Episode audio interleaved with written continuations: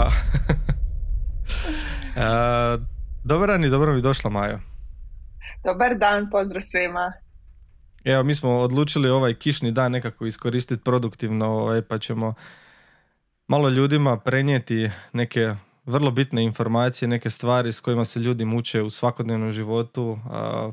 sigurno sve veći i veći broj ljudi ima ove probleme o kojima ćemo mi govoriti, a ti si neko koji ima iskustva u tome i koji može pomoći svojim savjetima koji dolaze prvenstveno iz iskustva, ali onda i naknadno ovaj, i vlastitog istraživanja.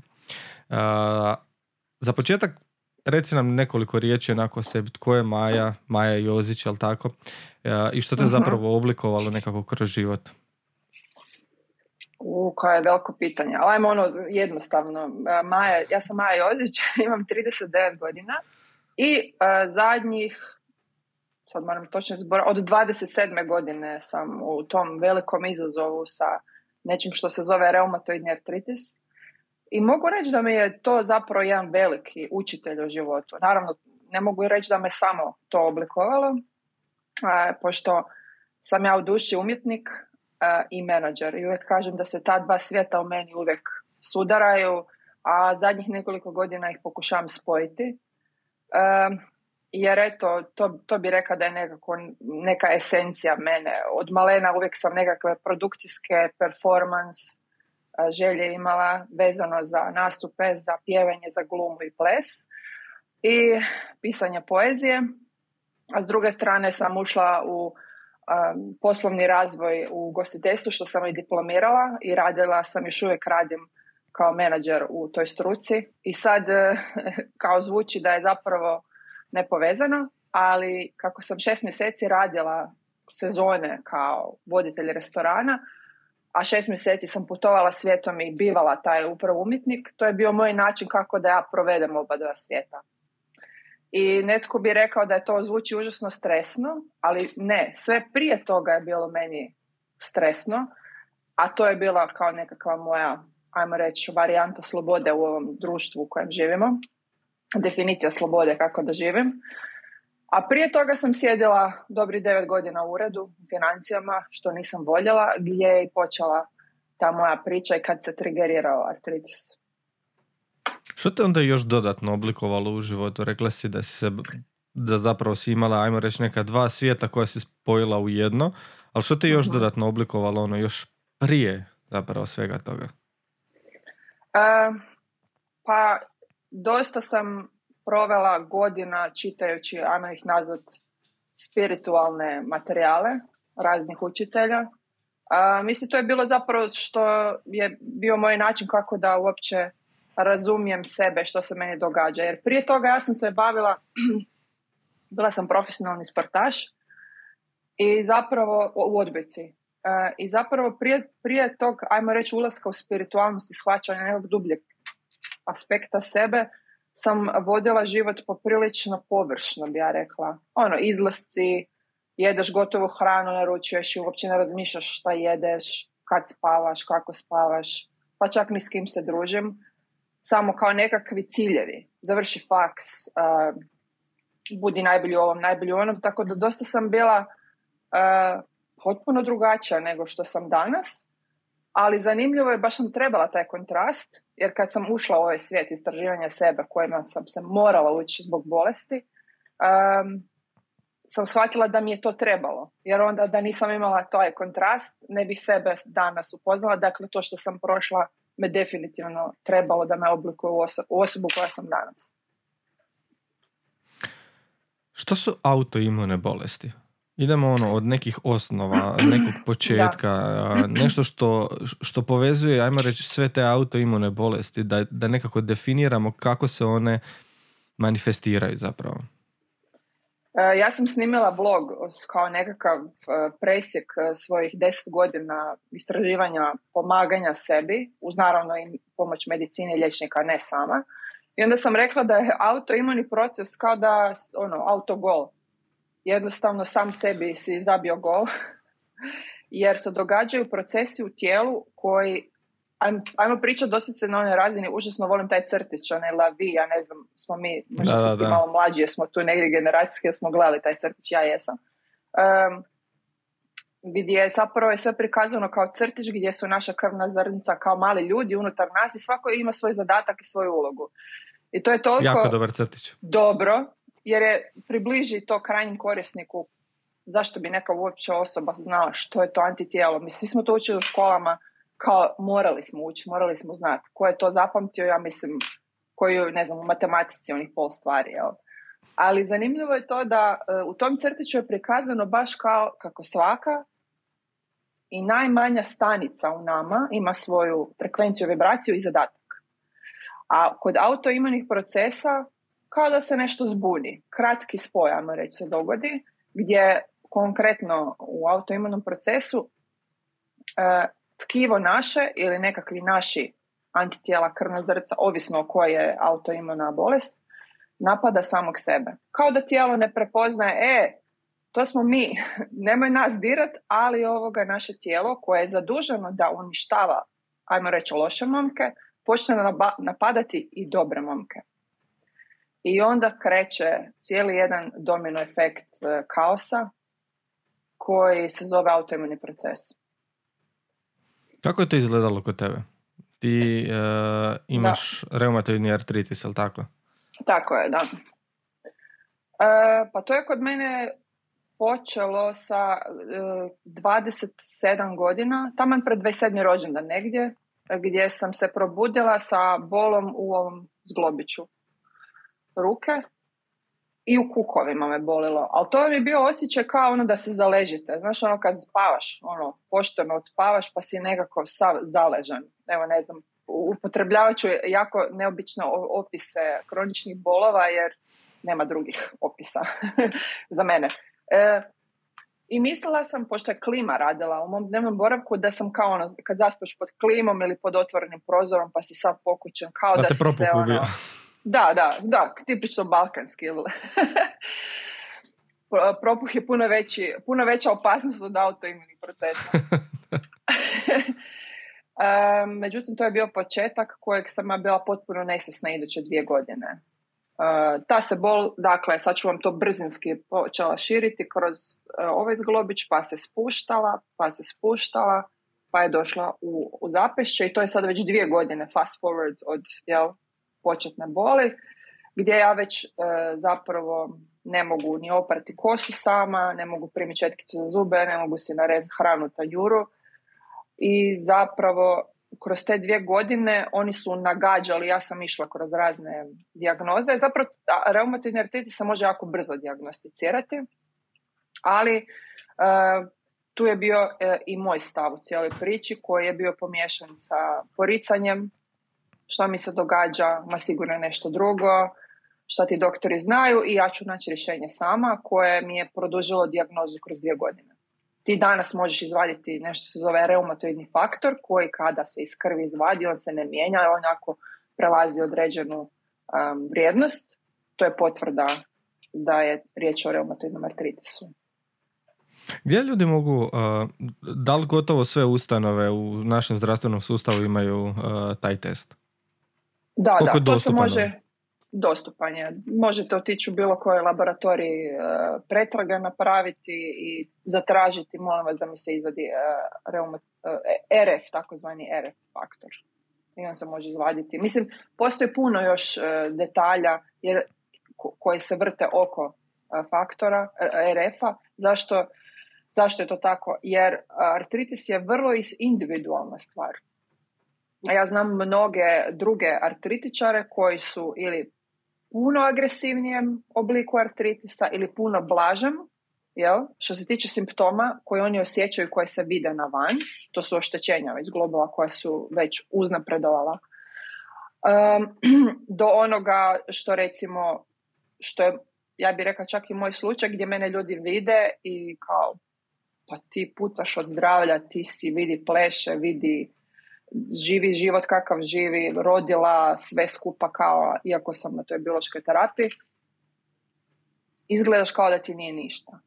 A u vama je sasvim jedna suprotna slika.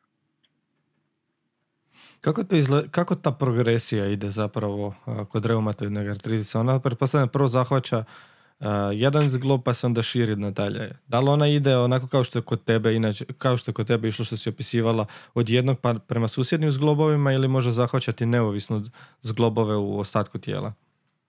E, dakle, ona, artritis je poznat po tome da uvijek hvata zglobove u paru. To su vam najčešće oba koljena, oba zapešća, oba zgloba na, e, na nozi. Znači, uvijek ide u paru, ali krene od jednoga. E sad, progresija vam ovisi od toliko faktora da ne mora biti. Netko može, ja sam imala jednog poznanika koji je u roku od mjesec dana nije mogao stati na noge. To je recimo ekstremno brzo. Kod mene to je bilo dvije godine. Jako polako je išlo. A o čemu vam to ovisi? Dakle, koliko vam je jak taj proces upale. Jer što vam se dogodi? Znači, vaša, moje, moja antitijela napadaju moje mekano tkivo oko zglobova. To je točno što se događa. I onda polako s vremenom ta upala uh, jednostavno jede i hrskavicu oko vašeg zgloba i vaš zglob postaje krut i na kraju izgubi fleksiju. Jel? I to je sve popraćeno sa ogromnom boli. Uh, I u principu uh, taj proces kod mene je trajao sporije, možda zato što sam ja puno brzo osvijestila svoju prehranu. Ja bih rekla, sad kad gledamo nazad, jer sam osvijestila svu hranu koja potiče upalne procese. A to su vam najviše zasićene masti, jel, što je maslac, mlijeko, palmino ulje, suncokretovo ulje, pa onda idemo pšenica, ne nužno meni gluten, ali ajmo reći i gluten, odnosno, ajmo reći, kako se to zove, hrana koja je prošla visoko procesuiranje. Dakle, vi kad visoko procesuirana hrana. Tako se, eto, znači, ako kupite croissant, E, on nije samo korasan. On je toliko stvari unutra skrivenih, a najviše zasićene masti koje potiču zakiseljenost organizma koja potiče unutarnju upalu u tijelu. Znači tu upalu svi imamo. Samo što je kod ljudi koji imaju artritis e, manja tolerancija na to. Što to znači? Ja e, ću pojesti burger koji je znači crveno meso koje je puno zasićenih masti i bijelo pecivo sa sirom zasićene masti, sa umakom, kečupom punog šećera. Šećer sam zaboravila reći, naravno rafinirani šećer također igra ulogu. I sad to sve popijem i onda još popijem čašu crvenog vina koja je puna histamina.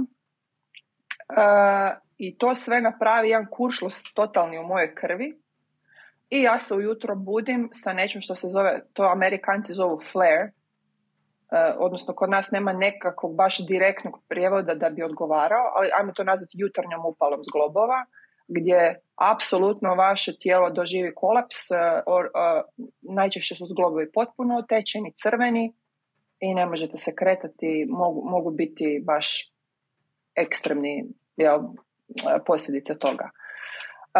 Medicina vam neće reći da je to toliko utječe reći će možda nešto neznatno, ja sam sa puno liječnika pričala, ja mogu samo reći svog iskustva, koje je, znači, mogu preko deset godina iskustva da znam točno, sad već preko noći, što hrana radi tijelu, mom tijelu.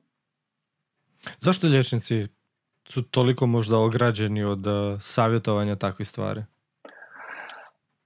Pa, mislim da liječnici razmišljaju na način ono, proteini, masti, šećeri, ja? vrlo znanstveno. Pa mlijeko je protein, pa sir je protein i mast i dobro. Jel? Nije, i zato što nema dokaza u smislu tom nekakvog znanstvenog dokaza da se provela, bar ja ne znam, iskreno nisam dovoljno pročala pa ne bi se htjela puno ni ulaziti u to, ali ja nisam naišla na studije gdje su, ne znam, njih 4000 pojeli s artritisom pojeli sir pa se pratilo što im se događa, na primjer, jel? Ali dosta liječnici i mijenjaju malo svoja mišljenja danas. Oni neće biti isključivi kao prije, da reći će ok, pazi na prehranu, možda više vegetarijanska, možda više lešo, ali to je nekakva generalna preporuka svim ljudima da to jedu. Gdje ste, gdje ste čuli da, da i najzdravije osobe kažemo jedi ono burgere svaki dan ili kroasane, realno je da, da, da to nije dobro, jel? Samo što je kod e, autoimunih procesa e, to puno, puno dramatičnije reagira na organizam. Plus još ako nadodate činjenicu da uz auto, jedan autoimuni proces najčešće ide i drugi. Dakle, uvijek ide u paru, pa se kod mene sumnja i na Hashimoto, koji je autoimuni proces štitnjače. ovoga, imate tu i element intolerancija i alergija na hranu. A da sad ne idem još dublje u cijelu priču okoliša, zraka i zemlje, tla iz kojeg raste naša hrana. Mi smo još u Hrvatskoj super, tako da. Slobodno ti produbitu. Uh, što da. onda iz uh, zraka, iz uh, tla, kako se mhm. to prenosi zapravo na taj cijeli autoimuni proces? Toksini. Dakle, vi ako imate krv koja je zbunjena i ne radi svoj posao dobro i unosite aditive, imala sam jednom prijateljicu koja je bila ovisnica o junk foodu i obožavala je sve što ne valja, dakle sve. I onda kad su je pitali koja je najdraža hrana, onda je ona odgovorila oni svi eovi o hrani.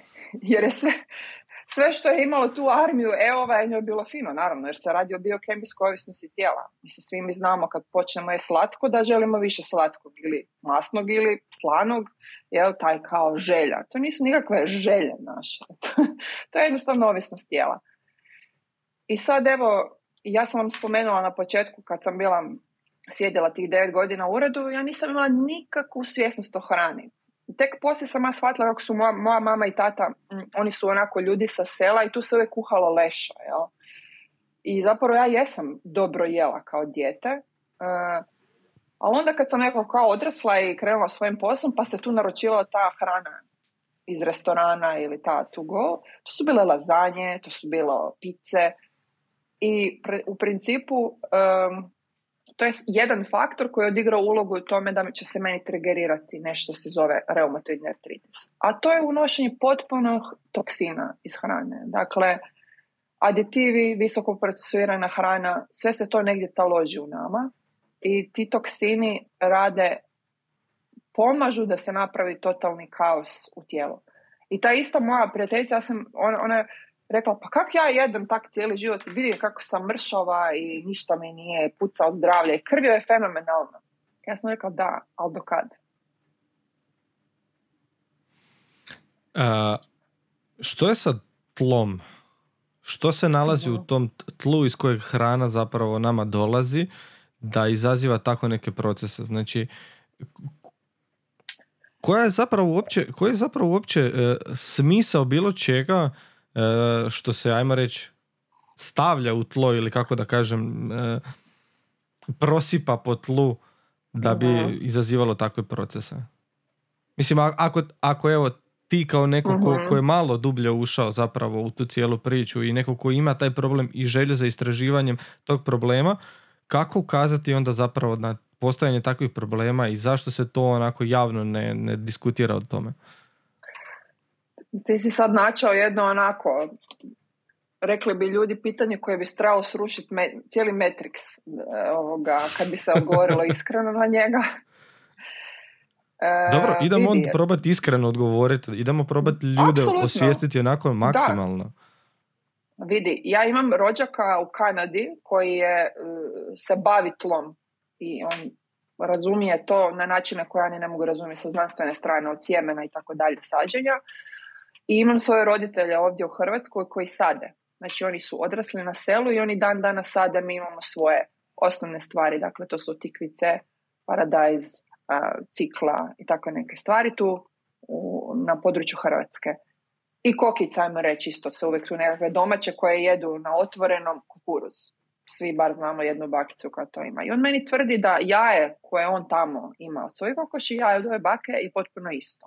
I ja vjerujem da on to vjeruje. I ja vjerujem da je to jaje, e, kad bi ga rastavili na te naše znanstvene faktore, isto jaje. Ali to jaje nije isto.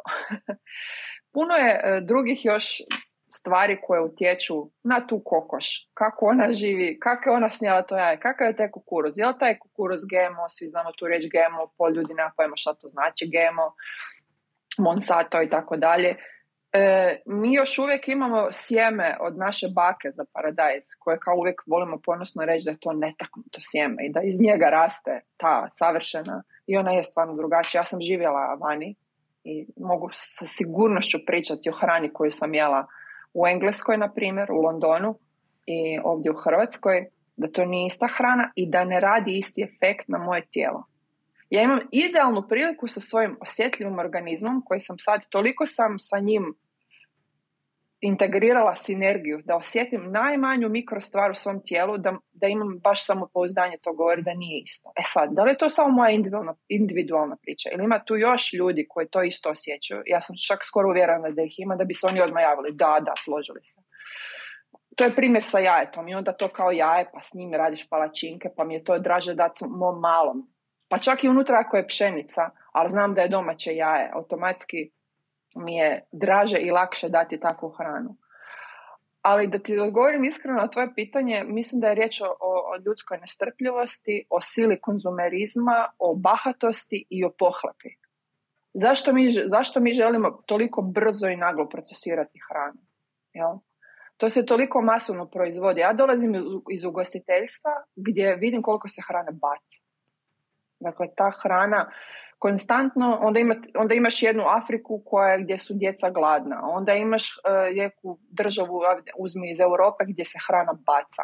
I zapravo, kad meni neko krene pričati o, o tlu, prvo što imam u glavi, nikom ništa ne vjerujem. To mi je generalna premisa u životu. Nikom ništa ne vjerujem, ne zato što sam nešto super pametna, nego jednostavno volim provjeriti stvari sama. Naravno, neću raditi neke lude, lude poteze, ali moje iskustvo do sad je pokazalo da je tlo definitivno zagađeno u raznim dijelovima svijeta kojima sam živjela. Čak evo i onaj sad guru koji provodi veliku kampanju Save the Soil ukazuje na to. Uh, ali glavni odgovor na tvoje pitanje bi bilo da jednostavno se radi o žurbi o pohlepi. Što više procesuirati, uh, proizvoditi, E, konzumerizam se tako potiče, daj što više opcija, daj brzo, daj na svakom čošku e, hranu, daj na svakom čošku brzo fiks proteinsko rješenje, e, samo da je sve nešto ubrzano, a za sve u životu što je kvalitetno, a za tako je i za biljke i povrće i voće, treba vrijeme. To su ciklusi. Dakle, mi imamo jednu šljivu u mom vrtu koja svake četiri godine daje poštene šljive. Jel? Neće roditi svake godine šljive, jer je to ciklus prirode. A vi kad živite u jednom Londonu ili, pa evo, mislim i Zagreb je takav, samo je manji, sve je nešto brzo. Baš kao što sam rekla, na svakom čošku nekakav snack koji je apsolutno isključivo visoko procesuiran, tretiran, ko zna čime, da bi duže imao svježinu, da bi bio finiji, da bi se stvarala veća biokemijska ovisnost tijela, da bi se još kupovalo. Jel? A sve pod uh, marketinškom kao naljepnicom zdravo je, dobro je, brzo je, ne stigneš jest, pa ajde. To je meni sve jednostavno velika obmana. Evo, kad si sad spomenula i tu procesuiranu hranu kako bi ona očuvala svježinu, kako se ne bi kvarila, uh, ljudi mogu to jednostavno testirati. Znači, mogu testirati ultraprocesuiranu hranu i visoko procesuiranu hranu. Reći ćemo ovako. Ultraprocesuirana hrana je uh, tost koji kupimo u recimo bilo kojem marketinškom uh, lancu. Imamo onaj tost koji je uvijek mekan, fin i svjež. Znači, iako mhm. stoji na toj polici već ne znam koliko i napravljen još puno prije toga. I imamo kruh iz pekare koji ćemo nazvati visoko procesuirana hrana. Kruh kao namirnica ne mora nužno biti niti loš toli, u tolikoj mjeri, ali ajmo reći ovako ostaviti na sobnom zraku uh, jednu krišku uh, tog tosta i jednu krišku kruha. Za nekoliko dana na krišku kruha će se već nakupiti uh, recimo nekakvi mikroorganizmi poput pljesni možda, čak ako postoji prisutnost mravi u okolini, mravi će se nakupiti i oni će to pojesti i razgraditi. Dok siguran sam, ostavite ovaj tost na sobnom zraku, on jedino što će izgubiti je uh, vlažnost i postaće tvrd. Na njega se apsolutno ništa neće zalijepiti, zato što je pun aditiva, pun svega nečega. I sad zamislite vi da to vama dođe uh, u vašu probavu. I sad kažeš ima problema sa probavom, napuhnut sam ili što god, koji god simptom možete očekivati, pa normalno, zato što mikroorganizmi koji se nalaze u vašoj probavi i koji su tu da bi probavljali hranu, ne mogu probaviti nešto što je gotovo pa neprobavljivo, niti na one najjednostavnije uh, sastavnice koje, ono, makronutrijente zapravo. Da ću vam par primjera. ne znam znaš li kako je margarin nastao? Margarin ne znam kako je, nastao. Pa, znam da je, znam da je on umjetno zapravo da, da, da, to, to, to, to. Fali mu 1% da bude plastika. Margarin koji jedemo u kolačima, u kruhu, mislim, nema di ga nema. Ja? Sad pričamo o stvarima koje kupujemo. E, onda ću vam dati primjer tuna iz uh, limenke, ja? koja je zapravo, ajmo reći, uh, plava riba, ima histamina u sebi i ona je dobra, u smislu dobra za organizam, dakle puno bolja je od nekog mesa. Sad pričamo o, o nečemu što će vam potaknuti upalni proces, što se tiče zasićenih masti, recimo cvinjetine, samo u tom. Ja ću od ove iz konzerve uh, definitivno oteknuti ujutro, a od ove e, divlje plavoperene tune iz našeg Jadrana, koju sam imala priliku i veliku čast probati u ovom životu, jer nisam mogla vjerovati, aha, to je stvarno tuna, sad ja jedem tunu, koja je ono crveno meso, ona je ritualno ubijena, dakle ona je toplokrvna riba koja mora biti tako e, napravljena da bi se sačuvao okus i sve vrijednosti, od nje nemam ništa. Znači ja sam znala pojest tartara i tartara, apsolutno ništa mi se nije dogodilo. I to me fascinira. I onda jednostavno sam dobila mjerljivo, mjerljivo uvjerenje za sebe. Točno sad znam čemu se radi. I, ne, I jednostavno, kako bi rekla, ne može mi se prodat nekakav proizvod zato što je lijepo upakiran, zato što je brz, dugotrajan, dugotrajne svježine, kao što si rekao. Postoji film koji je izbačen prije 10-15 godina, mislim zove se Super veliki ja, gdje je čovjek jeo McDonald's hranu mjesec dana i prikazivao je kako su se pomfriz, sad ne znam smijem spomenuti McDonald's, ali evo to je no, film, u filmu je, nije do mene, uh, prikazuje kako se pomfriz McDonald'sa raspadao pod staklenim kao zvonom mjesec dana. Pa vi evo vidite. E, zapravo se on nije raspadao. da, tako je. Ja, uzeo je nekakve ono, krumpiriće domaće koji su se raspali, naravno, ne znam, ajmo reći, ne sjećam se točno, pa tri dana ćemo Ali dobro, nekoliko dana sigurno se vidi razlika. Da, e, pozelenio je, jel? Isto stvar kad meni moja, ne znam, kad sam jednom isto sjeć, sad mi dolaze primjeri, uh, strina iz Hercegovine poslala češnjak i ovaj, kako ga zovu kod nas, kineski češnjak, on je, jedan je, nareži ga i ostavi ga na otvorenom zraku. Jedan će pozeleniti. Evo, vi testirajte koji. Da, zapravo sva hrana uh, koja nije umjetno pokušana, umjetno pokušana uh, produljenje svježine mhm. je puno bolji izbor od svega ostalog. Znači, čak i nije toliko, ako ćemo gledati ovaj problem, čak i nije toliko bitno, evo i ti si to potvrdila sa tom tunom, e, nije bitno koja je to namirnica sama po sebi, da li dolazi od eh, životinskog porijetla ili dolazi od biljnog porijetla, koliko je bitno zapravo način na koji je ona tretirana nakon. Mislim, sve, naravno da ima ulogu i, i u kojem tlu je, odra, je rasla ta biljka ili eh, opet iz kojeg tla je hranila se ta životinja koja je na kraju ubijena pa onda konzumirana kao, eh, kao naša namirnica. Pa mi nemamo više nikakvu nismo nikad ni imali, a sad tek u ovom modernom svijetu gdje informacije toliko brzo kolaju da ljudi mijenjaju svoje odluke na dnevnoj razini.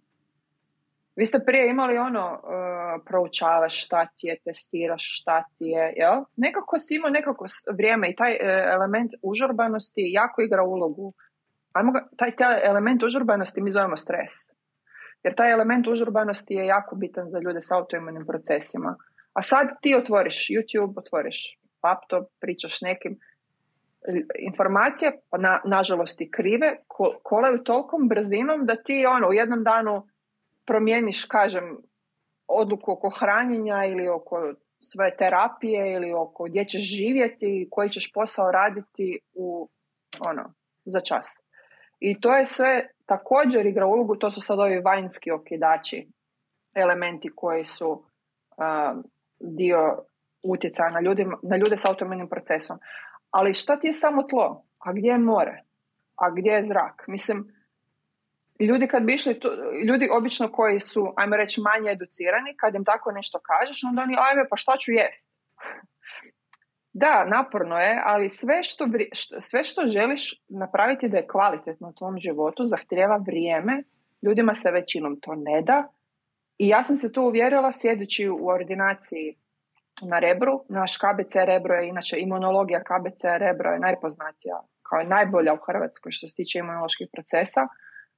Gdje sam ja sa, e, mislim, u toj čekaonici gdje sam bila su bili stariji ljudi, ajmo reći 55+, plus, koji su bili potpuno, ja, ja sam pitala, evo, šta jedete za doručak, onako, eto, iz znati želje. Pa ne, evo, namažem šnitu bijelog kruha sa margarinom i ovoga, ne znam, nekakvim pekmezom od čipka. A gledam je uz globove i ono, gori život u njima, jel? Kažem, možda to njima ne bi palilo, ali što je prošlo, prošlo je previše godina za mene da bi ja rekao da to ne pali. To je definitivno veliki faktor. Najčešće ljudi koji otkriju zapravo za autoimune bolesti idu nekim vidom eliminacije. E, tu su eliminacijske dijete, recimo evo sad dok smo još u prehrani i pričamo o prehrani, eliminacijske dijete. Jedna od najpoznatijih zapravo e, osoba koja je spominjala autoimune bolesti bi bio Jordan Peterson. Mislim, siguran sam ako da si da, bar jednom čula za Da. Tako je. A i samo on, ja mislim da ima razno razne probleme u tom da. pogledu. A, oni su, ako se ne varam, striktno na karnivor dijeti ili nekom obliku karnivor dijete. Što ti uh misliš zapravo o karnivor dijeti? Pa, kao evo pomoći ovaj. ili kao tretmanu kroz određeni period vremena? E, probala sam, mislim sad bi čovjek rekao sve dijete, oni svaki dan izmisle neku novu, ajmo reći koliko možeš dijeta imati, koliko možeš varijanti napraviti realno. A, osim te, Zašto sam to prestala? Jer ja sam prestala sa tim detoksom i isprobavanjem prehrane prije jedno četiri, pet, četiri godine kad sam ušla u remisiju. Što znači ući u remisiju. Taman kad je to postalo, ajmo reći, nešto popularnije. Inače, ovaj, ovaj, kako se zove popularni, Andrew Tate, on isto radi tu prehranu, ali zanimljivo mi je kod njega, jer sam kod njega komentar je da on ta, tu prehranu e, koristi jer uh, mu je fokus narastao, da je primijetio da mu je fokus toliko visok postao da samo ga to interesira. On jede jednom ili dva po dnevno i to su samo odresci. I to naravno visoko kvalitetno crveno meso i samo to jede i pije kavu. Mislim, ali onda treba uzeti, kad gledate kako se neko hrani, trebate uzeti u obzir sve što ta osoba radi. To nije samo, aha, ja jedem, ja sam vegan, pa je moj život XYZ. Ne, ti si vegan i radiš ovo, spavaš ovako, družiš se s ovim, um, da li, ne znam, meditiraš ili bilo koji oblik otpuštanja energije iz svog tijela koja se nakuplja samom silom toga što živiš u modernom društvu, uh, toliko je još faktora uz toga kako se hrani. Tako da uh, to što Jordanu Petersonu to odgovara je, vjerujem, i njegov individualni proces i sigurno ima individualaca koji bi to potvrdili nisam ga probala. Ja mogu reći da meni čak crveno meso, ako je, kako se kaže, domaće, kvalitetno, lokalno, ne napravi upalu. To je zanimljivo. Tako da vjerujem da se i oni hrane sa nekim dobrim izvorom organskog mesa. Jel? S tim da sam ja uh, najviše za svoju remisiju postigla vegetarijanskom, odnosno peskaterijanskom prehranom. Dakle, kod mene je suprotnost. E sad imate tu još, da, kakva je vaša genetika? Koja ste vi krvna grupa, isto vjerujem da dosta i ta krvna grupa utječe. Jednostavno imate ljude u mom životu koji su nula i znam da više vole crveno meso. Ja sam AB pozitivna, što je najmlađa krvna grupa. Ja svoje ribe, kefire i žitarice živim. Meni je to, to je to. Ono, znaš kad imaš neku hranu koju osjećaš, ono, to je to za mene. Jednostavno te hrani na nekoj još dodatnoj razini osjećaš te zaista hrani, jel, odgovarati. Um, tako da e, probala sam i raw food, to mi recimo nije odgovaralo, jako sam smršavila, ali tu sam, tu sam ja pogriješila. Zato što nisam razumjela unos nezasićenih masti. Znači napravila sam nagli rez unosa masti, jel? a nisam se educirala dovoljno da to znam unijeti uh, nazad u svoj organizam, pa sam bila premršava i naravno i druge efekte, onda sam prestala s tim. I sad zadnje četiri godine kažem jedan meso i ono meni ako je, ponavljam, organsko lokalno može. ali evo imala sam nedavno u Londonu baš primjer i tu u restoranu jednom koji je poznat po tim znači organskim mesom sa pašnjaka Australije ili otkud već dolazi, znači oni su svjetski lanac restorana gdje sam pojela burger i, i doživjela sam ne samo upalo, nego mi se ispavalo jedno tri sata. Znači, totalni pad energije sam doživjela, ali sam onda shvatila da je bila stvar u pecivu, a ne u mesu. Jer je pecivo bilo premazano, pecivo je bilo premazano ko zna sa čime, odnosno tretirano. Koliko zapravo traje taj neki eliminacijski proces? Uh, ok, ti si sigurno kroz određeni period vremena, čak bi rekao i kroz nekoliko godina zapravo išla sa tim istraživanjem, isprobavala na sebi uh, što ti odgovara, što ti ne odgovara. Ali evo recimo, uh, osoba otkrije da ima reumatoidni artritis i sad želi napraviti eliminaciju. uh kako da ona pristupi toj eliminaciji i u kolikom vremenskom okviru ona može očekivati nekakve rezultate u vidu poboljšanja ili ajmo reći uh nekog drugog oblika? Uh, sad se ne mogu sjetiti točnog broja dana koliko treba da se jetra sama obnovi, ali taj broj dana bi ja rekla da je vremenski. Zašto jetra? Jetra nam Zašto ono- jetra? E, zato što jetra e, skuplja toksine i ona je krcata sa svim, ajmo reći, to je naš odlagalište. I, i generalno kad, se vi kad vi dođete na terapiju za uh, autoimuni proces, prva na udaru vam je jetra. Jer ovoga, ona, zapravo vi kad krenete sa terapijom, uvijek morate pratiti situaciju u svojoj jetri. Kako ona procesuira to smeće. Um, ne, ne mogu sad reći koji je to točno broj dana. Ja bi sad, iz ovih cipela bi rekla da bi kroz mjesec, dva možeš vidjeti prve rezultate. Ako nakon što si diagnosticiran odmah izbaciš rafinirani šećer, a uvedeš zamjenski šećer, na primjer agavin sirup, med, a pod rafinirani šećer mislim na bijeli šećer i mislim na sve što sadrži taj šećer, a to je skoro sve Dakle, morate što se tiče šećera baš biti svjesni. Uh, drugo, zasićene masti. Zamijenite suncokretovo ulje s maslinovim kokosovim. Jel? Kokosovo je za prženje, može i maslinovo. Maslinovo je za salate, najbolje hladno jest. Jel? Naravno domaće isto pokušajte kupiti svoje u Hrvatskoj, ne talijanskoj i tako dalje. Ne kažem da je loše, ali uvijek, uvijek volim lokalno. Jel? Um, Zašto lokalno? Evo sad ću ja, samo se ubaciti kratko. Jer ako Zašto? podržavaš lokalno, bit će ti dostupnije, će se taj lokalac više razvijati, jer će imati više prihoda i na temelju mm toga će konačnici biti jel, svima pristupačni. I to. to je prvo, prvo moje, zato što je jednostavno Hrvatsko je bolja hrana, što se tiče toga.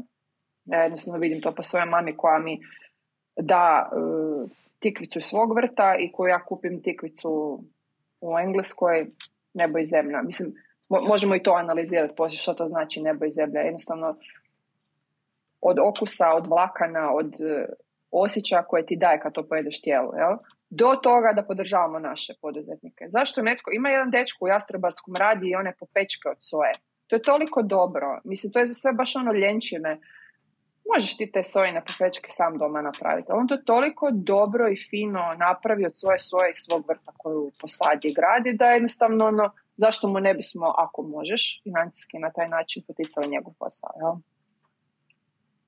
Da, dakle što sam ono govorila, da, aha, da je jednostavno puno više faktora od same prehrane koje utječu e, na autoimuni proces. Prehrana je ogromna i rekao da je 80%, ali odmah bi rekla, aha, to si me pitao, dakle, u nekih mjesec dana odmah testirati što više lešo jest, dakle, izbjegavati naručivanje hrane izvana, zato što većina ugostiteljskih objekata nažalost ne mijenja ta ulja iz tih friteza, e, koriste e, visoko e, sirupe i umake sa visokom razinom rafiniranog šećera da vam hrana bude finija, da vi hranu ponovno naručite, evo ona ista priča. Dakle, istražiti malo kuhanje za sebe. E, jako su zapravo svi ti recepti koji vam su vam lagani jednostavni. Čak i ljudi koji rade ovo tjedno pripremanje hrane, oni su još najbolji. Vi kad tjedno sami pre, pripremite obroke za sedam dana, vi ste napravili ogroman skok za svoj organizam. E sad, ako nekoga boli, to je velika razlika. Ako je netko diagnosticiran jer ga nešto malo boli, on će puno biti više fokusirani da može svoje obroke pripremati svjesnije od nekoga koji stvarno umira od bolova. Kad me netko pitao kako artritis boli, on boli kao zubobolja u cijelom tijelu. I tek kad to kažete ljudima, svi imaju reakciju ono, jer svakog je jednom bolio zub i svako je molio za milost kad ga je bolio zub i svi smo svi tu bol. E sad tu bol stavite uz globove. I sad ako vi toj osobi govorite pa kako jedeš, kako spavaš, a ta bol izaziva u njemu depresiju, frustraciju, bijes, poricanje i sve ono što mu još više otežava proces buđenja, on vas neće čuti. Dakle, to mora ići sustavno. Prvo bi ja rekla da se ne bojite tableta za bolove. Brufena se može do 1200 mg popiti dnevno, što je loše i nemojte, ali ne možeš saditi šumu dok požar gori. Jel? Moramo ugasiti požar, to je meni govorio i moj doktor, ja ga nisam dvije godine slušala, zato sad govorim da je bio u pravu. Znači, tek kad dođeš na stanje nula, onda možeš pričati, aha, čekaj da ja vidim, kako ja to jedem, s kim se ja to družim, koji ja to posao radim, kakve ja to misle imam i sve drugo što, što mi utječe na autoimuni proces.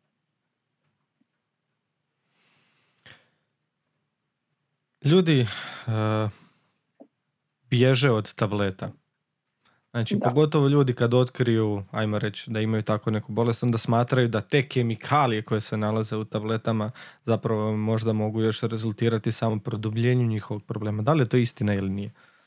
Uh, to je djelomična istina. Mislim, šta je istina? Istina vam je, istina je kad vi sa određene točke u kojoj se vi nalazite gledate na svijet i kroz vašu percepciju ta činjenica postaje istinom.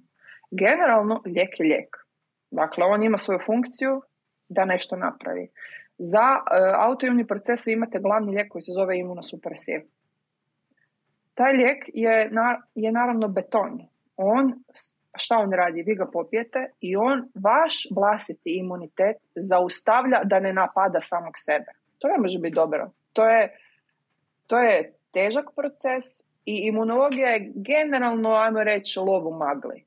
Zato što liječnici ne znaju autoimuni procesi koji dolaze, to je nagađanje da je genetsko iz okoliša, emotivno i tako dalje, to je sve nagađanje. Zato su ova iskustva jako bitna da pričamo o njima. Ne možda da nužno uperimo prst, aha, to je od toga, nego da shvatimo i da idemo na jedan drugi način poimanja vlastitog tijela i ozdravljenja vlastitog tijela. Jel? Um, I sad, ali s druge strane, ta lijek radi svoj posao. On će zaustaviti imunitet da napada i koji vam potiče i upalni proces i bol.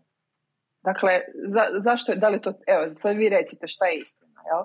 Dugoročno bi ja rekla da nije dobro i da bi trebalo ga koristiti opet da se ugasi požar, pa onda krenuti ipak prema holističkom i prema nekakvom vlastitom iscijeljenju tijela. Ali opet, ne možete vi to nekome tvrditi koji gori. To, to mora ići sustavno. Um, to je konvencionalna metoda. Imunosupresivi kortikosteroidi. Svi znamo što su kortikosteroidi. Oni isto također uh, djeluju na upalne procese i oni se kratkoročno koriste. Sad vam mislite da imate nekoga, a imate ih u Hrvatskoj, i to su vam sve ljudi iznad 55-60 godina koji, koji nemaju uopće šansu za biološku terapiju, koji ih piju šakom i kapom. 7 mg, 4 mg, 8 mg kortikosteroida dnevno. To je kao da pijete otrov doslovce svaki dan koji će vam možda nešto, koji će vam pomoći, a odmoći će vam s druge strane. To je isto kao antibiotik.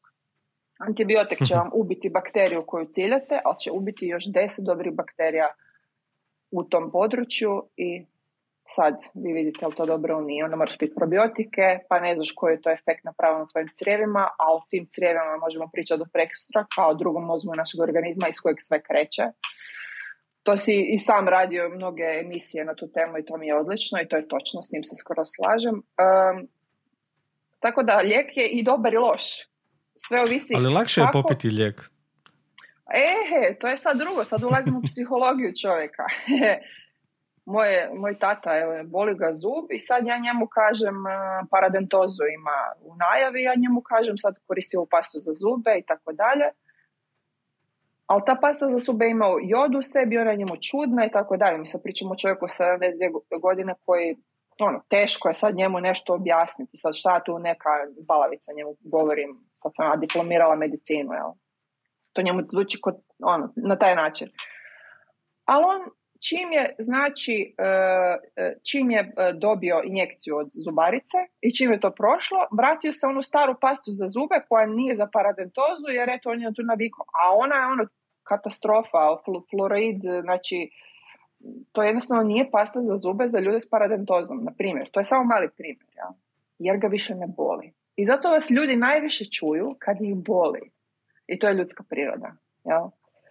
A da ne velim, ja neću biti licemer, ja sam bila ta osoba. Ja sam dvije godine upravo to radila. Ma, pa ja ću sad pit neke imunosupresive, internet puno odgovora, ja ću naći načina. I sad, kad, ne, kad me pitaš da li nešto dobro ili loše, istovremeno moja tvrdoglavost je bila loša, jer danas imamo štećenje u zglobovima, koje bi možda sam i mogla ranije zaustaviti da sam uzela imunosupresive na vrijeme, a s druge strane imaš moju tvrdoglavost koja me skinula s tih istih imunosupresiva brže, jer sam bila posvećena tome da nađem vlastiti odgovor koji me doveo do remisije, u kojem sam, u kojoj sam i dan danas.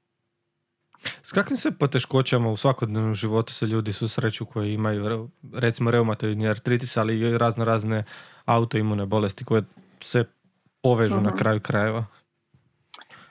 E, znaš što? Zglobovi su ti najočitiji primjer. Dakle, od trčanja, hodanja, uopće ustati s kreta, oprat kosu, oprat zube, ovisi o koja je razina oštećenja zglobova.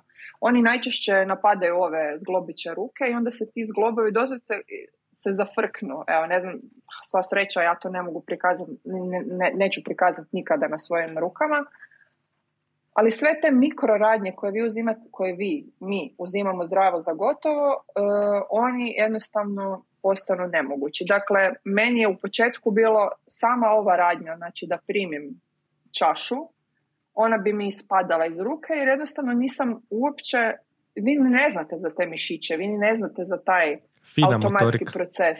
Tako je. I odjednom samo skužim da mi nešto ispada iz ruke. Jel? Um, ili recimo nešto što zahtjeva pritisak. Pošto su vam, ako su vam svi zglobovi oteknuti, vi nešto da biste otvorili morate stisnuti, jel? I otvaranje boce, ja mislim da mi je godinama bilo uvijek ono kao... To je uvijek bilo smiješno, ja sam ovako žena od 1,86 ono, nije... ja sam neka, ono, dama u nevolji i onda uvijek bi davala boce koje su... I onda neka osoba uzme i samo kao otvori, kao ovako, kao, dobro Majo, šta ti je? Jer oni ne vide. Oni ne vide što je meni, a ja jednostavno ne mogu, nema šanse da u tom trenu okrenem ovoga čep na boci. I kako se onda ljudi zapravo pomažu izuzev tableta protiv boli? Da postoje neke ono metode u narodu, što se kaže, s kojima mhm. se ljudi uh, pomažu, ajme reći, ako si pomažu? Da, naravno. Uh, moj prvi susret kad sam, kad sam znači 2012, ne, tako negdje, znači evo skoro, više od 10 godina, e, moj prvi odlazak u narod, da saznam šta je meni, je bio odlaz travarki. To je jedna poznata travarka u Zagrebu i njeno ime, kad spomeneš, svi ju nekako uvijek znaju. To je bila travarka koja je meni, samo sam je trebala donijeti svoju krvnu sliku i neću nikad zaboraviti. Ona je uzela krvnu sliku i ona rekla, nemaš ti nikakav artritis, tebi je krv zatrovana. I mislim, sad kad vi gledate unazad, to jest kad ja gledam unazad, mislim si o tim toksinima, sve što smo mi sad govorili, to je meni sve ima smisla. Apsolutno je bila zatrovana. Cijeli moj lifestyle, način hranjenja i tako dalje. Ona je jednim pogledom na moju krvnu sliku to vidjela.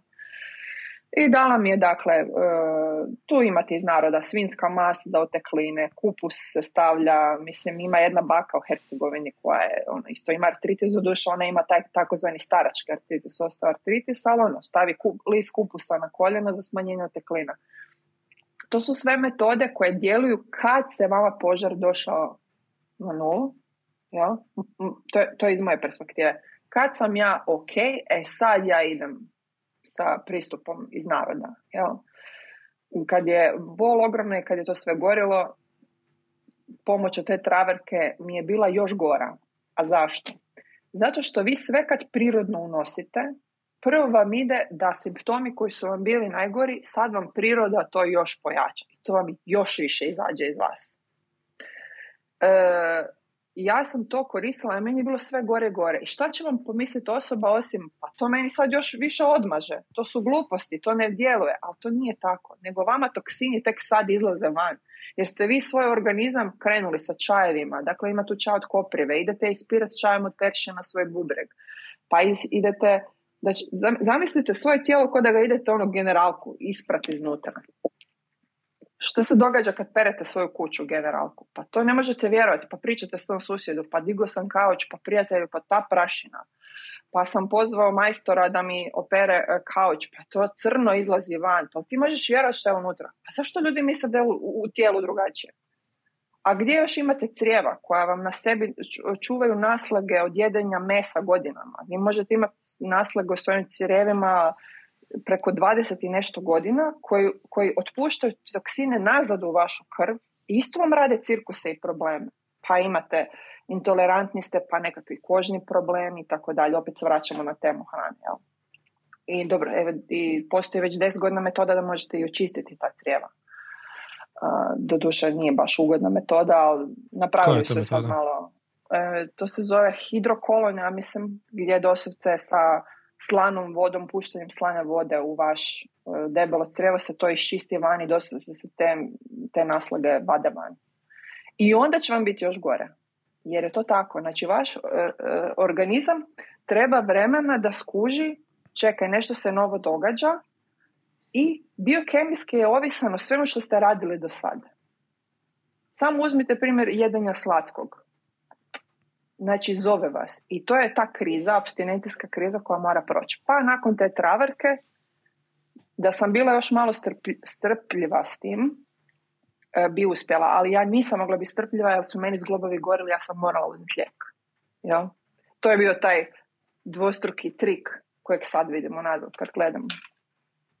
Kažu da je koža e, naš prozor u unutrašnjost, odnosno u naš organizam. Kako se autoimune bolesti najčešće prikažu na našoj koži? E, kod artritisa je to takozvani leptir osip koji se pojavlja doslovce znači na našem obrazu u obliku, jel, kad prođe to crvenilo u obliku leptira. Ja ga nisam nikad imala, ali on je najčešće i reakcija na imunosupresive kortikosteroide. Jel? I recimo kod artritičara se često događa da bude i e, kombinacija druge autoimune bolesti, a to je psorijaza, dakle isto autoimuni proces na koži i onda se tu događaju razni osipi suhoća. E, znači, generalno mora biti puno veća njega za kožu. Da li je koža e, pokazatelj našeg zdravlja? Pa, moja koža je uvijek bila odlična. E sad, da tu moja genetika je više odigrala ulogu ili ja sam bila neka srećkovićka koja nije imala simptome na koži od lijekova, ne znam. A moji simptomi jedini na imunosupresive i kortića su bili, dobila sam gljivice na noktima nogu, što je bilo jako neobično, i bila sam sklona vaginalnim upalama. E sad, ti simptomi vam mogu biti jednostavno to zašto ste tu ajmo reći, opet genetski slabiji ili ste tu jednostavno imunitet, imunitet vam je slabiji, pa vas tu, tu vas udari. Što je sa vodom koju pijemo? Uh, Možda ne u Hrvatskoj, s obzirom da Hrvatska ima dosta kvalitetnu vodu, ali opet... Ma da, to mi je isto upitno, ta naša voda, jer mislim u Zagrebu je voda ja sam u Londonu i u Zagrebu ne vidim razlike u tvrdoći vode. Ja imam trostruki filter na svom dovodu i još jedan filter. Ali nažalost opet taj filter uništava i dobro u vodi. Pa sad uh, apsolutno mora biti veliki unos. Mi jesmo voda. To smo svi, svi, svi znamo za to da, da se mi sastojimo od preko 90% od naše organizam od vode i treba biti taj unos. Uh, to sa te dvije litre dnevno vode mislim da nije istina za sve da je to neko generalno pravilo. E, mislim, recimo, moje tijelo puno više od dvije litre treba, ali moj problem što ja nemam nikad želju za vodom. Dakle, ako ja bocu, bocu vode ne vidim na stolu, ja je neću popiti, a onda to, to tek povlači druge, druge stvari. Kad, mijenja, kad mijenjate prehranu, morate bi, imati uvijek plan B spreman. Jer vi kad se skidate sa nečim, recimo, ja kad sam se skidala sa aditiva, odnosno svjesno sam shvatila da sam bila ovisna o aditivima, burgeri, lazanje, pice, jel? I sad prelazite odjednom jednom lešo riba žitarice. Znači, vi ćete biti živčani po defaultu, dakle, to nema šanse da ide mirno. Jel? Tijelo će, bar moje, i onda sam vam ja skužila da imam plan B. Recimo domaći ajvar bi uzela koji bi me asocirao na meso. I on sad se vremena mislila, pa meni više ja volim jest meso. A zapravo me asociralo na aditive, znači onu začinjenost okusa koju volim, da ne, ne znam, spicy, sharp, sve ono što je u okusu. Ja bi jela taj ajvar, ono, lopatom. I to je dvije godine trajalo dok ja nisam izgubila potpuno ovisnost e, o, koja je očito cijeli život se gradila, jer inače kažu šest tjedana ti treba da promeniš naviku, bome meni trebalo puno duže. I dvije godine sam ja jela taj ajvar. I isto tako sam te dvije godine uvodila da pijem vodu. Znači meni ta voda, ja čak kad sam trenirala odbojku, meni ta voda bila kao, uopće nemam sjećanja da pijem vodu, kako bi vam rekao, ono, ta boca vode nikad nije bila nigdje. I sad doslovce isto sam, kao da e, pošto sam ja taj takav tip, a sad sve manje i manje, jer sam osvarala određene nivo discipline, morala sam naći načine kako da varam samu sebe. Kako da pripremim samu sebe kad mi se ego javi. Kako je izgledala tvoja transformacija, ajmo reći, psihe? Kroz taj cijeli proces. uh Pa, e, zato sam ti rekla puno je drugih faktora. Kao Prehrana je vrlo logična, DDD, ABCD, ali psiha nije, bar ne moja. E, jednostavno kad vas boli, vi, vi morate, prisiljen si samog sebe pogledati u ogledalo. Jer ti se dižeš s tom boli, ležeš s tom boli, e, odjednom nekako skužiš da si sam. Jel? Iako cijeli život slušaš ono, naš, parodio si se sam, umrećeš sam, ali ljudi to samo tako izgovaraju ovako. To je samo rečenica. A kad to postane iskustvo, to je sasvim jedna druga priča. Gdje ti zaista shvatiš da te nitko neće doći spasit, da ti nitko neće pomoć, da si sam, ali ne na onaj napušten sam način, nego na realan način. Ti prvi prije svega. Gdje sam počela gledati šta ja to radim, u kakvoj sam vezi, kakvim se poslom bavim, kako izgleda moja svakodnevica, e, gdje izlazim, kom je društvo, gdje živim. Sve je odjednom postalo, sve, sve je bačeno na stol. I ako ste osoba koja nema pozitivan e, nastup prema životu, nego idete više u krivnju, depresiju, jednostavno ako imate tu tendenciju prirodnu, a ja sam ju imala, i to sam definitivno promijenila s, ovim, s ovom bolesti i za to najviše hvala artritisu. Idete dolje, idete putem dolje, jel? jer onda ne valja vam, ništa ne valja.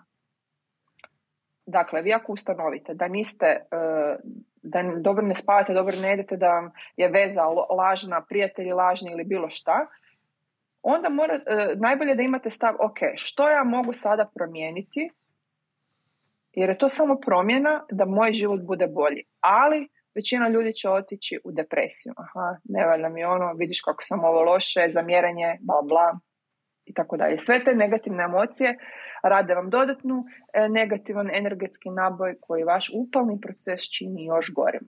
Zašto? Pa imate ove sportaše koji su se, ne znam, ozlijedili obje noge, obje ruke i onda je krenuo na rehabilitaciju.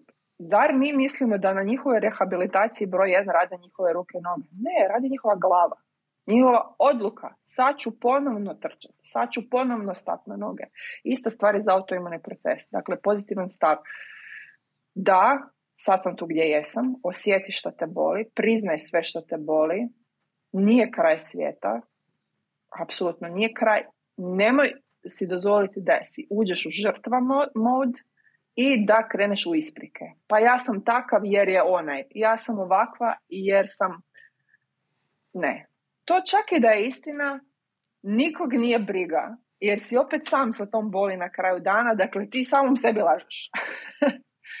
Tako da bi ja, recimo da bi ovo bio neki presjek te psihe. Naravno, to nije bilo samo tako, u mom slučaju to je trajalo. Uh, ja se sjećam da sam ja pomislila u jednom trenu, ako je sad ovo moj život i ako mene sad ovo boli, najbolje da me nema. I to je zapravo dno kad vi dođete do toga, jer jednostavno logično je pomisao. I ljudi koji imaju artritis, simptomi reumatoidnog artritisa, službeno po medicini, je simptomi je depresija. I vjerujem da je za sve autoimune procese, jer jednostavno to je napad na, na organizam koji vi ne razumijete. Vama se nešto događa, vi ne znate što je. Bol s globovima je najočitiji, ali imate tu mnoge druge stvari. Ta, ta nekako, ajmo ju reći, magla u kojoj se vi nalazite, ta psihička magla. E, pa onda i na, na disanje, na kožu, sve, sve, sve vam je nešto, a ne znate točno što je. Jel? I zapravo ja kažem da se ljudi koji imaju artritis ne bi trebali bojati izgovoriti sve ove misli, ali ih trebaju odmah i otpustiti. Jer ako kreneš tim putem, ishod je samo jedan, dok je ovaj e, put e, ozdravljenju teži, ali puno kvalitetniji i puno više nagrada i, i dovešće vas u, u remisiju. Jel? To je, to je bila neka moja priča. S tim da e, meni je još veliku ulogu odigrala ta upoznavanje sa spiritualnosti gdje sam na taj način shvaćala svoju psihologiju. E, kroz moždane valove sam upoznavala meditaciju, baš kroz upoznavanje moždanih valova. E, kroz budizam koji je meni prirodno jako blizak u shvaćanju. Dakle, taj, ajmo reći, neki, da se ne kačim ni na dobro ni na loše, u nijednoj situaciji, a to se vježba. I to je sve doprinjalo, uh, to je sve doprinjalo moje remisije. Na što me još zanima? Da, uh, vidio sam da neki ljudi spominju elektromagnetska zračenja kao jedan od faktora koji može utjecati na autoimune bolesti. Da li ti imaš ikakav, ikakvo saznanje o tome? E, imam. I zapravo zanimljivo da si me to pitao. Mi sad bi mogli snimiti još jedan cijeli podcast o tome. E, postoji jedan čovjek koji se zove Eric Dowsett koji e, radi taj takozvani dowsing, odnosno proučavanje energija našeg okoliša. U to, mislim, čuo si sigurno za yin yang i feng shui i tako dalje, zašto ljudi okreću svoje krevete na određeni način u prostoru, nešto na tragu toga. Dakle, od elektromagnetskog zračenja, tehnologije do metafizičkog, dakle sve te emocije koje recimo svi one poznamo, one osjećaj užasno u prostoriju i nešto mi je tako čudno. Ili ova osoba mi je tak, ne znam, nije mi sjela, niko ne zna zašto. Nakon pet sekundi vidiš nekoga, nešto ti nije sjelo. Dakle, te stvari su, ajmo reći, stvarne, one postoje mi ih ne vidimo očima, ali oni postoje u našoj stvarnosti. I naravno i mi tu možemo nazivati isto s tim nečim u okolišu što se događa. Onda imamo podzemne vode, onda imamo te rasjede, znači geo, geo, geološki stresovi koji su u našoj zemlji, mi ovdje živimo na potresnom području i tako dalje. Tako da on, napravio nešto zove space clearing ja sam kroz toga dosta, kroz tu metodu, metodu dosta upoznala o tome kako, gdje živim, gdje spavam i tako dalje utječe na moje zdravlje. Zanimljivo je kad gledam unazad, ja sam te godine kad sam počela imati simptome, e, spontano počela izbacivati TV iz sobe, mobitel puniti u drugoj prostoriji, rješavati se viška stvari, prodavati na njuškalu, dijeliti, smanjivati namještaj u svom prostoru. A nisam ni znala zašto to radim. Tek sam sad, tek sad shvaćam što sam radila. Vidite koliko tijelo, koliko mi, sve moguća smo bića, znamo neke stvari intuitivno, ne možemo ih čak ni objasniti zašto to znamo. A najviše od svega, kad sam shvatila da Zagreb meni uopće ne odgovara, a ne znam zašto, nema nikakvog razloga za to. Da, ok, potres je, mislim, potres je, je jednostavno nešto što se može dogoditi, može se dogoditi bilo koja druga prirodna katastrofa i ne može živjeti u strahu. Ali ja sam se ocelila u Dubrovnik. Jer u Dubrovniku je bilo zrak, morski zrak, hrana, još više lokalnije, još više ona otočka, ona bakica koja ima komedičak sira i tri one pome, kako ih oni zovu, pa je to još, još više organskije, pa plivanje. Ja sam znala da je meni tamo uh, više mjesto, ne nužno Dubrovnik, nego jednostavno recimo ta klima, jel? koja isto doprinjala moje remisije. Tako da, apsolutno sam svjesna što se tiče toga zračenja i dosta prakticiram i pratim taj space clearing, idem na webinare, educiram se, jer zanimljivo je to što pitaš, jer recimo tjedan dana pred taj veliki potres, prvi u Zagrebu, drugi sam bila u Londonu, sam imala ogroman pritisak u prsima koji je nestao nakon potresa. Tako da smo mi ljudi nevjerojatno povezani sa svojim okolišem. Samo na načine na kojem nismo ni educirani i ne razumijemo ih. A zamislite sad kako to utječe na nekoga koji je još dodatno osjetljiv, kao što su ljudi s autoimunim procesom, gdje mi, kaže, mi, kaže, mi to sve stavljamo pod nadzivnik zajednički koji se zove stres. A priča je puno dublja, puno kompliciranija i ne mora nužno da će na svakoga utjecati. Neko može spavati pored 5G tornja i ništa nikada, a čuo si sigurno za primjere ljudi koji su dobivali rak, koji je također autoimuni proces, a ne znam, jer su živjeli u okolici nekakvog tornja sa elektromagnetskim zračenjem ili sličnim prečama. Da, to je jako škakljiva tema jer je da. polarizirajuća zapravo. Znači, ljudi, ljudi možda iz osobnih interesa ili ne znam nije koji su drugi razlozi, odbijaju sebi to priznati, možda da takve stvari utječu uh, na čovjekovo zdravlje. To ti je denial. Denial, odnosno poricanje, je najveći neprijatelj osobnog razvoja. To je samo drugi oblik ega, a zapravo je zamaskirani strah. Ali fora kod straha je u 99% slučajeva je imaginaran i kad se suočiš s njime, on nestaje. Onaj stvarni strah, što je stvarni strah? Stvarni strah je sad trči na mene tigar. Dakle, ja imam dve sekunde da spasim svoj život. To je stvarni strah. A pogledaj sve ove strahove modernog čovjeka. A da ti ne kažem društvene mreže, e, Whatsapp, sve ove digitalizacije, koji to dodan, dodaten pritisak e, tjeskobe rade na nekog sa autoimunim procesom? Za bilo koga, zdravu osobu, ta ovisnost o dopaminu, ovisnost o informaciji, e, taj pritis, taj, kako se to zove, ovaj što je poznati izraz, fear of missing out, taj strah da ćeš nešto propustiti, kao FOMO, koliko utječe na na, na, na naše zdravlje. Imam jednu osobu i to sam baš nedavno osvijestila, pošto eto, vodim društvene mreže za, u svom zanimanju sad trenutno, koja mi tvrdi uporno kako ne visi na mobitelu. A meni je taj mobitel u drugoj sobi i uporno to naglašava. I onda je, a ta osoba s tog poslovnog računa koju vodim je prva osoba koja pogleda story. Uvijek. Stalno i brzo i odmah. Ja se uvijek mislim, vidiš ti to poricanje? Kako je to i nesvjesnost ili porecanje, jedno ili drugo, ali ono, koga briga velika isprika za nesvjesnost, za nepromišljanje o svojim dnevnim zadacima. I, I, opet se moraš imati plan B. To je nevjerojatno i to je čak pomalo, možda malo i tužno u, u modernom društvu, ali moraš imati uvijek plan B kako da samog sebe uloviš u nečem gdje radiš protiv sebe. Ja sad evo, rekla sam sebi, uzet ću Nokia 3110 samo za pozive, a mobitel kojeg, s kojeg radim će ostati doma, kao laptop. On, on ostaje doma i kad radim, radim. I ja sad o tome već pet dana pričam, ali ja to nikak ne napravim. I prva stvar što ću napraviti kroz jutro, ja ću gledati Instagram. Mislim, to je realnost. Jer sam također ovisna o tome, priznali mi to ili ne. I sad ja e, e, sam svjesna toga da to utječe na mene, a sad zamislite koliko ljudi ima koji su pospuno nesvjesni toga i sad nadodajte na to kako jedu, kako spavaju i tako dalje i eventualno naravno ako ima i genetske predispozicije. Danas kad mi neko veli imam žene koje imaju problema sa štitnjačom ili kad mi neko kaže imam ADHD ili pa meni je to kao da kaže boli me kičma.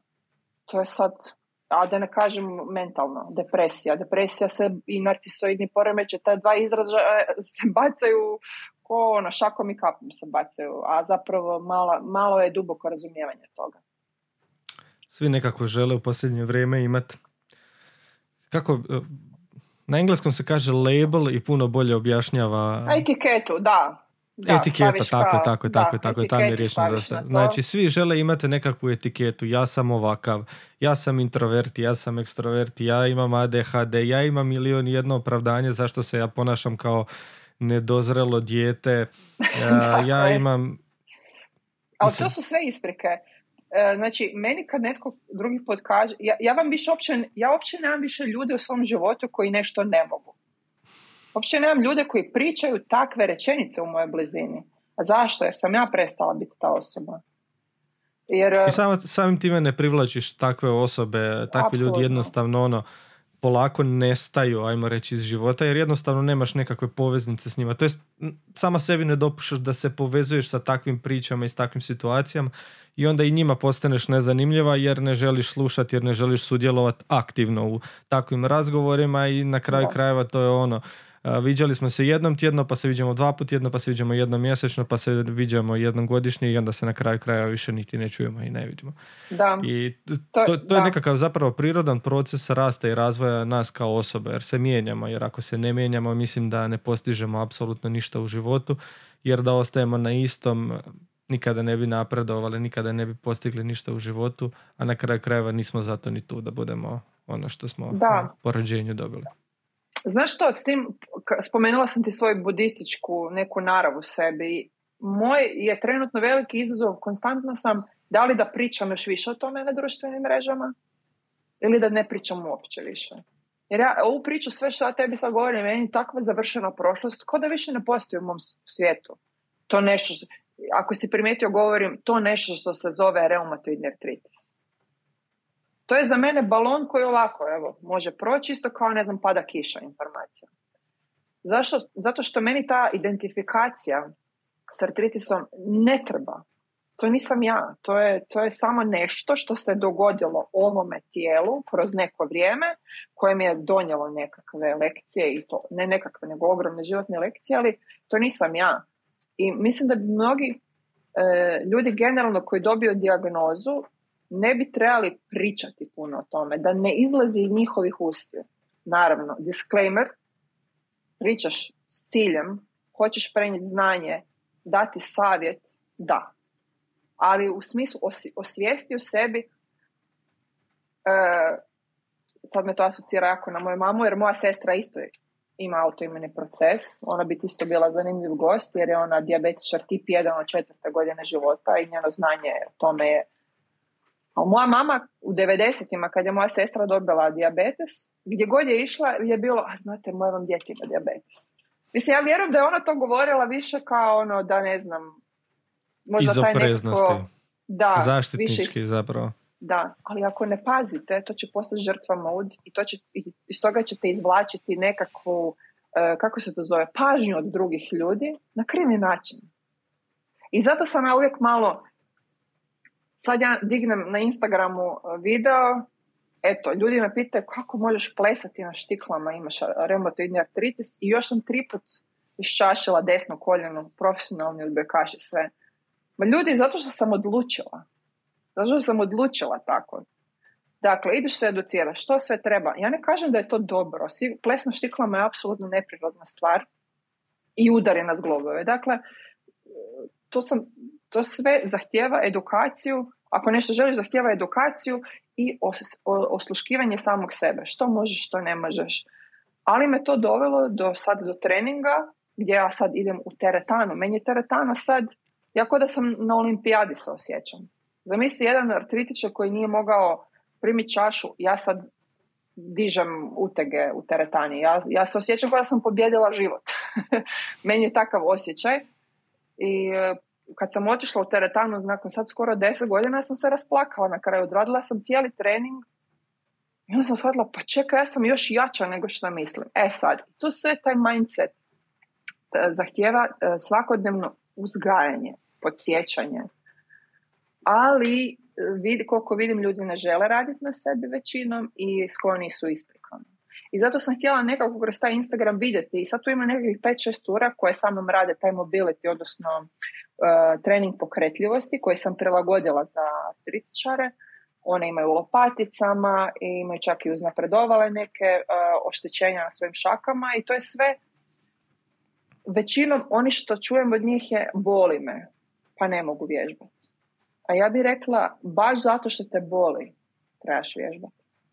Ne kažem da ljudi idu preko granice boli, ali idi do granice boli, pa ako je to šetnja dnevno oko tvoje zgrade, to je to. Ali to si napravila, jel? Napravio. Tako da te isprike, isprike i uh, etiketiranje pod maskom žrtve je najopasnija stvar za nekog ko se hoće uh, ozdraviti.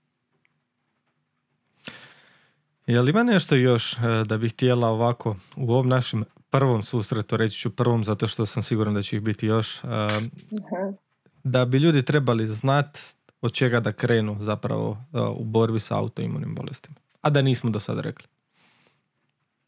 Da.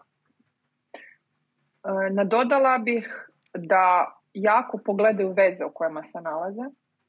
Osobni odnosi jako utječu na taj, ajmo ga opet zajednički nazivnik, stres. Da li si ti zaista u braku, u vezi koje želiš biti? Da li su tvoji prijatelji koje ti nazivaš najboljima tvoji najbolji prijatelji? E, šta to znači biti prijatelj? Ali naravno sve kroz svoju prizmu. Nema jedinstvenog odgovora na ova pitanja. I krivog ili pogrešnog. To je stvarno onako individualna stvar. Da li grad u kojem živiš je ono što zaista tu želiš biti ili si tu radi mame, tate koji ti zapravo idu na živce, a možda bi imali kvalitetni odnos da se odseliš u drugi grad pa da se ređe viđete, ali kvalitetnije. Sad bubam, jel? Uh, I evo, ti interpersonalni odnosi Zašto? znaš zašto? Zato što ti odnosi su velika distrakcija i gubljenje vremena od tvog osobnog iscijeljenja ti ako si bolestan, to je bolite, a ne nemaš e, osobu koja je tu za tebe, nego je više u tom procesu, jel, dok dolaziš k sebi i dok se budiš i istražuješ, nego je osoba koja ti zamjera, prozivate ili, ili bilo koji drugi oblik, e, a i njima nije lako da se razumijemo, nije to osuđivanje, nego jednostavno ne možeš biti blizu takvih ljudi. I također bi rekla provesti puno vremena sam apsolutno sam. Jer u samoći dolaze fenomenalni odgovori. Zašto? Kad ti sam, samo si ti. Naravno, ako imaš familiju, imaš artritis, mama si, imaš četvero djece, moraš ih kuhati, ja vjerujem nema šanse da ta mama ima vremena za sebe, ali ako je to 15 minuta samoće pred spavanje, onda je to tih tvojih 15 minuta. Zapisati misli koje su te uopće dovele do tog trena da si se ti razbolio. Jer te svi ljudi koji imaju autoimune procese, ako stanu i zapitaju se kad su im se simptomi pojavili, će sigurno moći reći čekaj, tad mi se dogodilo nešto. Možda emotivno, možda jel, nešto u tvom okružju, okruženju se dogodilo što te što je napravilo to da se ti razboliš. Evo, to bi rekao da je isto jedan veliki faktor. Hvala ti Majo na ovom E, razgovoru. Mi ćemo sigurno produbiti ove teme u nekim uh nastavcima ovoga. E, ima tu toliko toga Nema, tu bi kojem se može, po kojem se može kopati, ali nadam se da smo barem dali neke osnovne okvire svega onoga što smo htjeli zapravo jel, u, ovom razgovoru, a to je ono, dotaknuti se autoimunih bolesti, dotaknuti se stvari koje mogu ostvariti utjecaj, a sad na drugima je zapravo da krenu dalje istraživati što je u njihovom slučaju trigger, mm koje sve komponente zapravo njihovog okoliša, društvenog utjecaja i svega ostalog i vam reći remeti taj njihov sustav koji se na kraju rezultira kao nekakav autoimuni ispad. Odnosno Htjela sam reći da kogod se hoće, nek mi se slobodno javi. Mislim, ja Apsolutno, to je sljedeće što sam htio reći, ovaj, da, da naglasiš samo gdje ti se ljudi mogu javiti. E, apsolutno na Instagramu sam, evo kao što sam i priznala sama najčešće, još uvijek, e, ili na e-mailu, pa evo, uvijek sam možeš tu dostupna. reći onda e, Instagram i e-mail? Može, na Instagramu sam maja.yseek, odnosno usik, odnosno izvedenica mog prezimena Jozić, jer to je taj moj artist u meni, gdje radim i muziku. I u inbox pošaljite pitanje, možete vježbati sa mnom ako vas boli, da pače, što više ljudi žele vježbati, 15 minuta dnevno, 15 minuta ujutro, ja svaki dan e, vježbam. I, jer se često događa da ljudi kod autoimunih procesa ne govore baš puno. ne pričaju između sebe, jer ja sam kroz deset godina otvoreno možda popričala s nekoliko ljudi koji su zaista rekli što misle i što žele. Pa evo, ja sam tu za njih. Meni nije nikakav problem nikome odgovori dati savjet svoju, svoju nekakvu perspektivu. Odlično. Hvala ti još jednom i do sljedećeg druženja. Vidimo se. Hvala ti, Mateo.